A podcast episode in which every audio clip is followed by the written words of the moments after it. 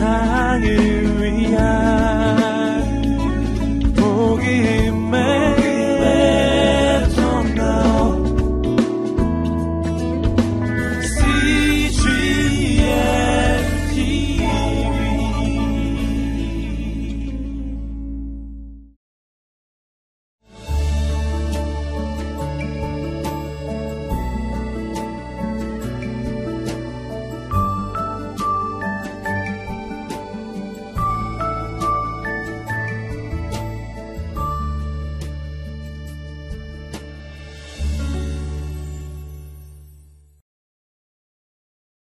사명을 가지고 있는 사람이 반드시 가져야 될 것이 하나 있습니다. 그것은 뭐냐면 세상적인 시각이 아니라 하나님의 시각입니다. 하나님의 시각이 없으면 절대로 그 사명을 온전하게 하나님의 뜻에 맞게 전달할 수 없고 하나님의 뜻대로 그 사명을 감당할 수 없기 때문입니다. 세상적 시각을 가지고 있는 사람은 하나님의 사명을 받았지만 그 거룩한 부르심 앞에서 세상적인 방법과 세상적인 시각으로 그 사명을 완수하려고 하기 때문에 절대로 하나님의 사명을 온전하게 감당할 수 없게 되는 것입니다. 그래서 오늘 우리에게 그리고 정탐꾼에게 필요한 것은 바로 하나님의 시각으로 내가 살고 있는 내가 부름받은 내가 사명받은 그것을 보는 시각입니다. 오늘 저와 여러분들이 이 하나님의 시각을 가지고 오늘 하루를 살아가시게 되길 바랍니다.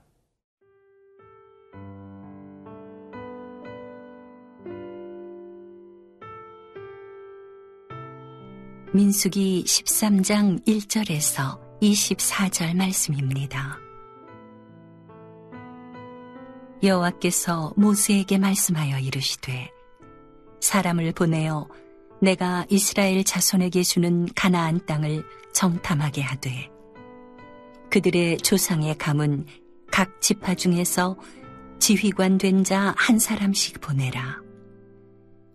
모세가 여호와의 명령을 따라 바란 광야에서 그들을 보냈으니 그들은 다 이스라엘 자손의 수령된 사람이라. 그들의 이름은 이러하니라. 르우벤 지파에서는 사꿀의 아들 삼모하여 시므온 지파에서는 호리의 아들 사바시오 유다 지파에서는 여분네의 아들 갈렙이요 이사갈 지파에서는 요셉의 아들 이갈이요 에브라임 지파에서는 눈의 아들 호세아요. 베냐민 지파에서는 라브의 아들 발디요. 수불론 지파에서는 소디의 아들 갓디엘이요. 요셉 지파, 곧 문하세 지파에서는 수시의 아들 갓디요. 단 지파에서는 그말리의 아들 암미엘이요. 아셀 지파에서는 미가엘의 아들 수두리요. 납달리 지파에서는 웁시의 아들 나비요. 갓 지파에서는 마기의 아들 그웰이니 이는 모세가 땅을 정탐하러 보낸 자들의 이름이라. 모세가 눈의 아들 호세아를 여호수아라 불렀더라. 모세가 가나안 땅을 정탐하러 그들을 보내며 이르되 너희는 내겝길로 행하여 산지로 올라가서 그 땅이 어떠한지 정탐하라. 곧 그 땅 거민이 강한지 약한지 많은지 적은지와 그들이 사는 땅이 좋은지 나쁜지와 사는 성읍이 진영인지 산성인지와 토지가 비옥한지 메마른지 나무가 있는지 없는지를 탐지하라. 담대하라.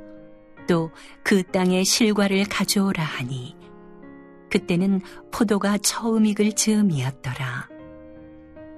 이에 그들이 올라가서 땅을 정탐하되 신 광야에서부터 하맛 어귀 르호베 이르렀고 또 네겝으로 올라가서 헤브론에 이르렀으니 헤브론은 애굽 소안보다 7년 전에 세운 곳이라 그곳에 아낙자손 아히만과 세세와 달메가 있었더라.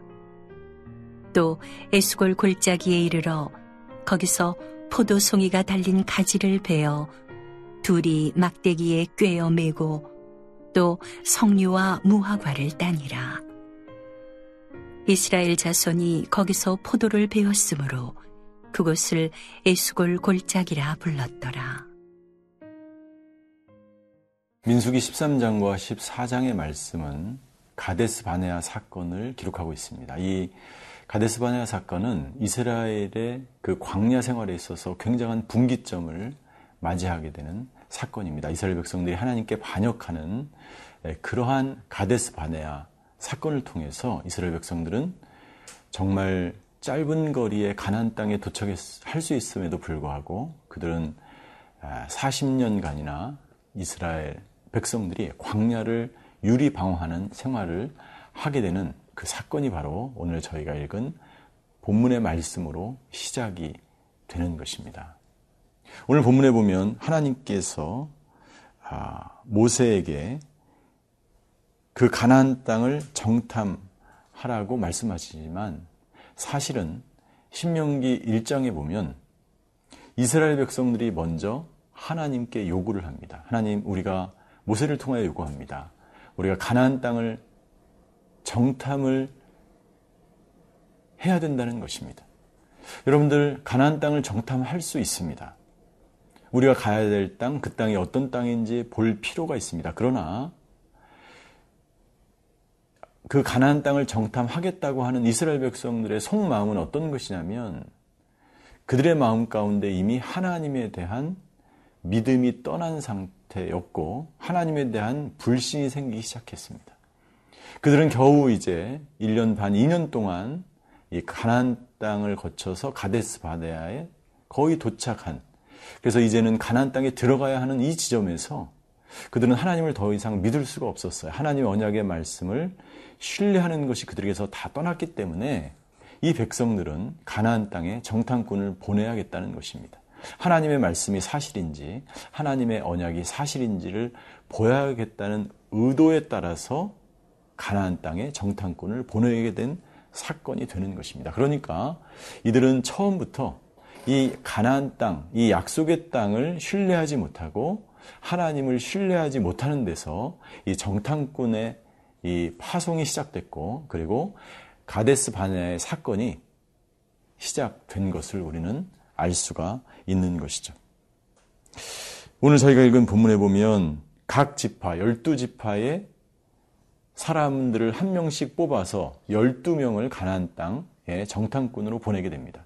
그런데 이 정탐꾼은 이 사람을 인구를 조사했던 그 지도자들의 이름과는 전혀 다른 이름이 등장하는데 여기 나오는 12명이 바로 가나안 땅에 들어가서 살게 될 그 땅의 차세대 지도자임을 우리는 볼 수가 있는 것입니다.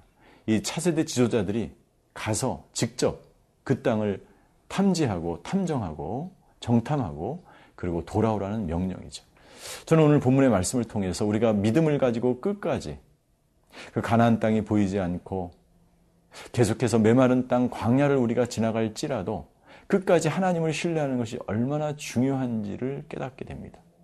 이 차세대들에게 우리 다음 세대들에게 우리가 필요한 것이 바로 이것입니다.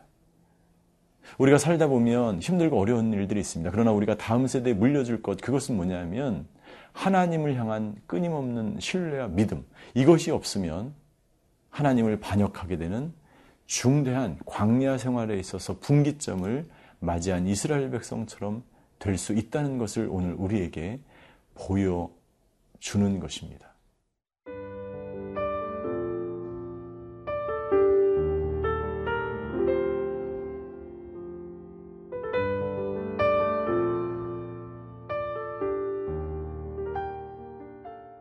모세는 12명의 차세대 지도자들, 이 정탐꾼들에게 그 땅을 자세하게 정탐하라고 이야기하면서 18절부터 20절까지 구체적으로 정, 무엇을 정탐해야 되는지를 말하고 있습니다. 첫 번째 18절에 보니까 그 땅 거민이 강한지 약한지를 조사하는 거예요. 그리고 무슨 말이냐면 그들의 군사력이 어떤지를 보고 오라는 거죠. 두 번째는 많은지 적은지 군인의 수를 파악하는 것입니다. 그리고 세 번째, 사는 땅이 좋은지 나쁜지를 보고 오라는 거예요. 살기에 적합한지, 우리 민족이, 유대인들이 살기에 적합한지를 보, 고 오라는 것이죠. 토지가 비옥하고 메마른지, 예. 그리고, 예. 나무가 있는지 없는지, 이 여러 가지, 또 성읍이 진용인지 산성인지, 그래서 군사시설이 어떤지, 농사를 지을 수 있는지, 여러 가지를 지도자로서 모세가 자세하게 정탐할 것을 구체적으로 지시하는 이 모세의 영도력을, 지도력을 우리가 볼 수 있습니다. 그리고 가장 중요한 사실은 20절 후반절에 모세가 세 가지를 당부합니다. 첫 번째는 그 땅을 탐지하라. 내가 너에게 일려준 이 여섯 가지를 하나도 빠짐없이 그대로 어, 정탐하라라는 것이고요. 두 번째는 담대하라. 세 번째는 그 땅의 과실을 가져오라는 것입니다. 이 세 가지 명령은 굉장히 분명하고 단호한 그러한 모습입니다. 이 담대하라라고 하는 것은 어떤 일이 있든지 있더라도 믿음의 눈으로 그 땅을 보고 라는 거예요. 있는 그대로 보지만 또한 두 번째 해야 될 것은 믿음의 눈으로 담대하게 그 땅을 정탐을 하는 것이고 그리고 그 땅의 실과를 가져오라는 것입니다. 이것은 무슨 말이냐면 사명을 온전히 감당하라는 거예요. 그 땅이 정말 하나님이 주신 가난 땅이고 적과 꿀이 흐르는 땅이라면 아주 풍성한 열매가 있을 것이라는 확신을 가지고 모세가 명령을 하는 것이죠. 그러니까 모세의 믿음은 가나안 땅이 하나님의 땅이고 적과 꿀이 흐르는 땅이라는 확신 가운데 이 정탐꾼을 보내는 모세의 믿음을 우리는 또한 볼 수 있는 것입니다. 그리고 정탐꾼들은 이제 돌아오기 시작합니다. 돌아올 때 정탐꾼들은 에스겔 골짜기에서 포도송이가 달린 가지를 베어 막대기에 꿰어매고 왔다는 거예요. 그러니까 이 손으로 들고 오는 것이 아니라 어깨에 메고 올 만큼 엄청난 과일, 적과 흐르는 땅이라는 것을 우리에게 확신해 주고 있는 것입니다. 오늘 이 본문을 통해서 우리는 다음과 같은 메시지를 듣게 됩니다.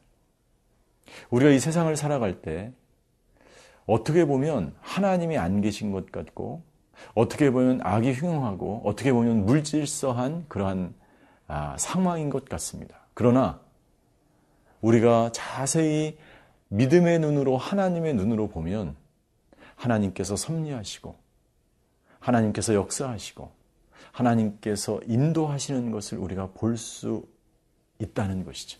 믿음의 눈을 가지고 믿음의 시각으로 가지고 살게 되면 그것이 우리 눈에 보이기 시작할 것입니다. 두 번째 이 메시지를 이 본문을 통해서 우리에게 주는 메시지는 뭐냐면 여러분들 우리는 정탐꾼처럼 날마다 하루하루는 우리가 가보지 않은 시간을 사는 것이고 우리가 경험하지 못한 또 하루를 살게 되는 것입니다. 그때 우리에게 필요한 것은 바로 모세가 명령한 것처럼 담대하게 그 땅의 모든 것들을 하나님의 눈으로 취하며 우리가 그 땅의 주인으로 살아가는 것입니다. 그때 이 세상은 바로 가나안 땅이 되는 줄 믿습니다. 저와 여러분들이 하나님의 눈으로 오늘도 이 가나안 땅을 하루하루 축복의 땅으로 삼고 살아가시는 그런 하루가 되시기를 바랍니다. 기도하시겠습니다. 하나님, 오늘도 한 번도 가보지 않은 땅을, 이 세상을, 이 시간을 우리에게 허락해 주셔서 감사합니다. 오늘 정탐꾼들에게 모세가 명령했던 것처럼 하나님의 시각으로, 믿음의 눈으로 우리에게 주어진 삶을 살아가는 저희들 되게 하여 주시옵소서. 그리하여 이 땅이 가나안 땅이 되며 그 가나안 땅의 축복을 누리며 살아가게 하여 주시옵소서. 감사드리며 예수 그리스도 이름으로 기도하였습니다. 아멘.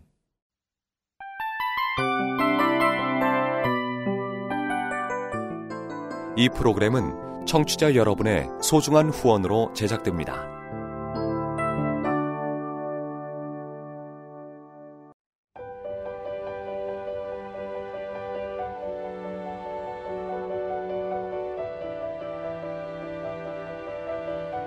세상에는 수많은 교회들이 있지만 더 깊이 있는 말씀 강해를 찾기 위해 크기로만 교회를 선정하지 않습니다. 보다 좋은 영적 콘텐츠를 더 많이 나누기 위해 방송비를 받지 않습니다.